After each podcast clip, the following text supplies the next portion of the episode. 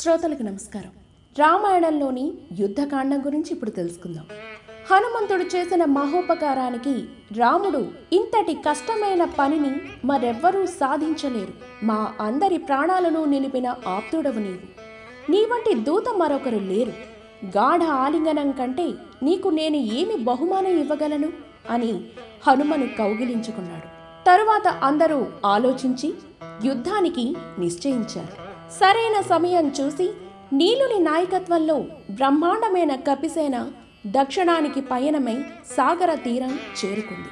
రావణుని తమ్ముడైన విభీషణుడు రావణునితో విభేదించి సాగరము దాటి రాముణ్ణి శరణు వేడెను. నీవు కానున్న లంకాధిపతివని రాముడు విభీషణునకు ఆశ్రయమిచ్చి కానున్న లంకాధిపతిగా సాగర జలాలతో అభిషిక్తుని చేయించాడు. ఇక సాగరాన్ని దాటుటకు అద్భుతమైన వారధి నిర్మాణం విశ్వకర్మ కొడుకైన నలుని పర్యవేక్షణలో జరిగింది. వానర భల్లూక సేనలు రామలక్ష్మణులు వారధి దాటి లంకను చేరారు. ఇరు పక్షాల వారు వ్యూహాలు సన్నద్ధం చేసుకున్నారు. చిట్ట చివరి ప్రయత్నంగా రాముడు ప్రయోగించిన అంగత రాయబారం విఫలమైంది.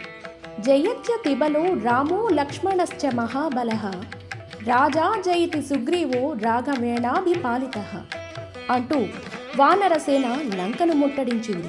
మహాయుద్ధం జరిగింది. వానరుల చేతిలో రాక్షస వీరులు భంగపడ్డారు. దానితో ఇంద్రజిత్తు మాయాయుద్ధాన్ని ఆరంభించి నాగాస్త్రంతో రామలక్ష్మణులను వివసులు చేసి శత్రు సైన్యాన్ని భయకంపితుల్ని చేశాడు. అంతా విషణులైన సమయానికి గరుత్మంతుడు మహాప్రభంజనంలా వచ్చి వారిని నాగబంధాల నుండి విముక్తులు చేశాడు. అనేక మంది రాక్షస వీరులు వానరుల చేత రామలక్ష్మణుల చేత హతులయ్యారు. రావణుడు స్వయంగా మహావీరులైన రాక్షస గణాలను వెంటబెట్టుకుని యుద్ధానికి వెళ్ళాడు. అప్పుడు జరిగిన భీకర సంగ్రామంలో రావణుడి కిరీటం నేలబడింది. ధనుస్సు చేజారింది. విశ్రాంతి తీసుకుని మరునాడు యుద్ధానికి రమ్మని రాముడు రావణ్ణి పంపేశాడు. అవమాన భారంతో కృంగిన రావణుడు తన సోదరుడైన కుంభకర్ణుణ్ణి నిద్రలేపి యుద్ధానికి పంపాడు. కుంభకర్ణుడు వానరులను కరకర నమిలి మృంగుతూ ఎండు అడవిని అగ్ని కాల్చినట్లుగా వానరసేనను నాశనం చేశాడు. లక్ష్మణుని బాణాలు కుంభకర్ణుని నిలువరించాడు.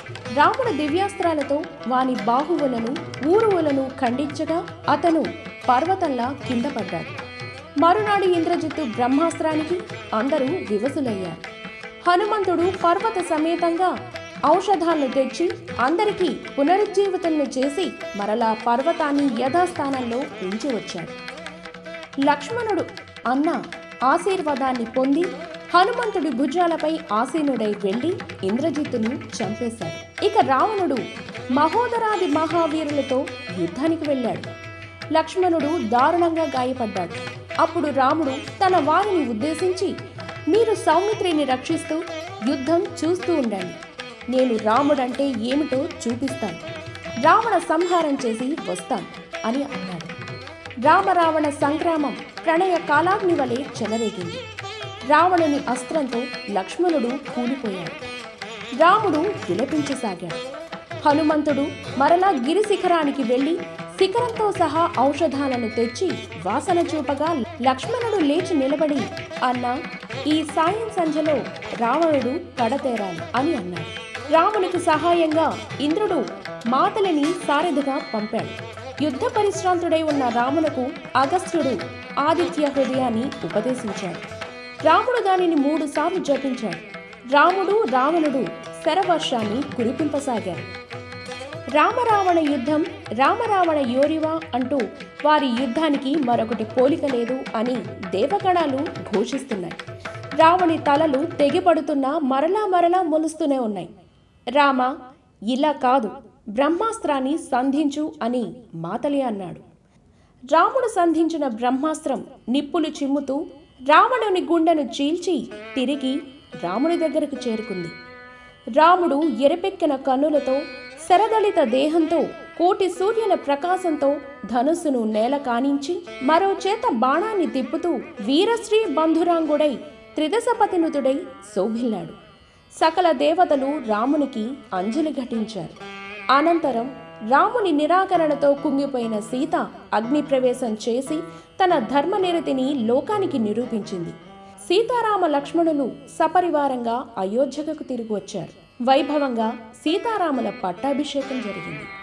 ఇదండి ఈ రామాయణంలోని యుద్ధకాండం గురించి.